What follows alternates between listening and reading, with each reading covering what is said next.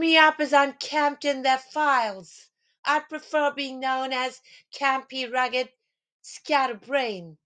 If you're told not to shower daily or you'll catch a cold, your clothing to shrug off your cuts and bruises because that comes under the category of being rough and tough. If you're put down with the red eyed stare and you're visually appealing on that day, or put down for making a noise about your clothing being substandard, if you're firmly told off when you evade extra swimming or jogging exercises because you're supposed to push your limits and keep building stamina, if you're expected to bear the emotional and financial shortcomings of your family because they say that that's the pecking order.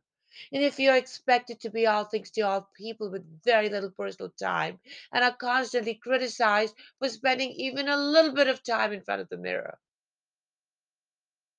And if you constantly have to catch up on sleep from toddlerhood to present day because you're overextended on account of having been ambushed by third world pests, then being called unkempt is a blasphemy.